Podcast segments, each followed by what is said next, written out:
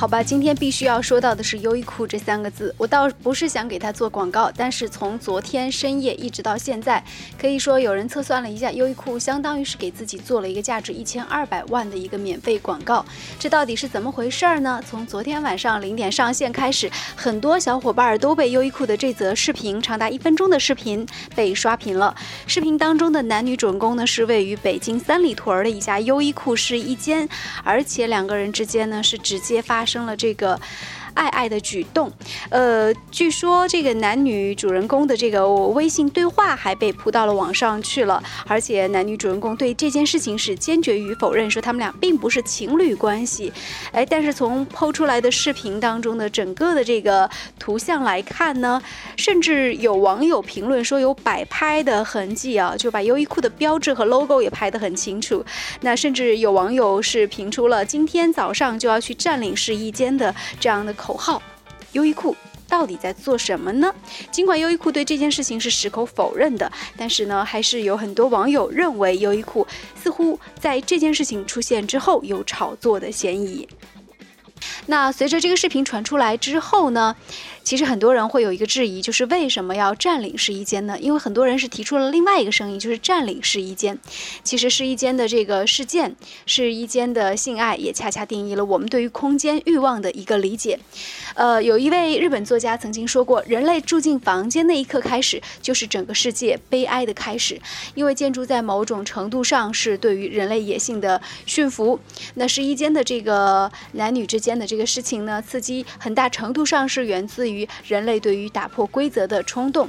除了试衣间，那我们想到另外一个就是办公室恋情。那很多人是着迷办公室呃，这样的事情，还有人是在电铁地铁里，还有公交车等等等等，其实都是因为这些地方是明文禁止的。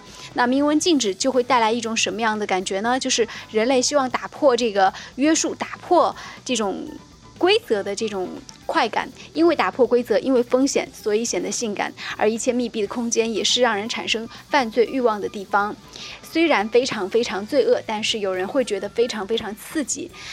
当然，面对这个事件呢，其实有两种说法。有人认为呢是优衣库所做的一次营销，他希望自己的这个品牌能出现在各大网络上和头条。当然，他这个目的是已经实现了，因为现在所有的人都在谈论这个优衣库这三个字。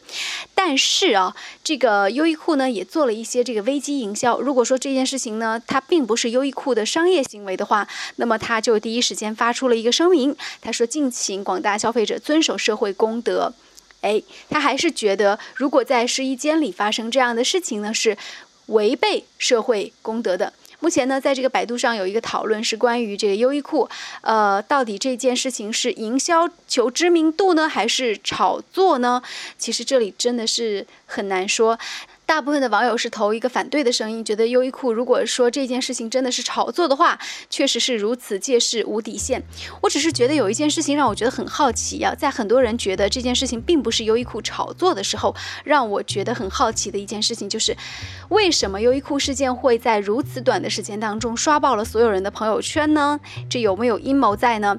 第二，为什么在所有的这个头版头条当中也看到了优衣库的这个内容呢？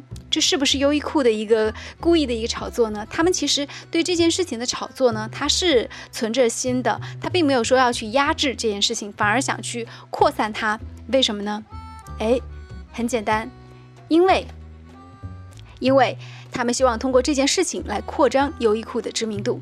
这件事情对优衣库到底是带来一个好的知名度，还是一个坏的知名度呢？真的是说不清楚的一件事情。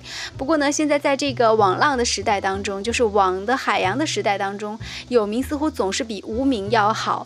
优衣库也许借着这个事件，呃，它的这个衣服会卖得更好，因为现在网上已经有一些同款男女主人公的服装了。但是呢，优衣库也有可能会借着这个事件得到更多的恶名。不过不管怎么样，优衣库这三个字呢，在今天的中国确实占据了各大头版头条的位置。好，我们今天就说到这里，不知道你对于这个优衣库事件呢是怎么样的观点呢？也欢迎大家进行跟帖留言。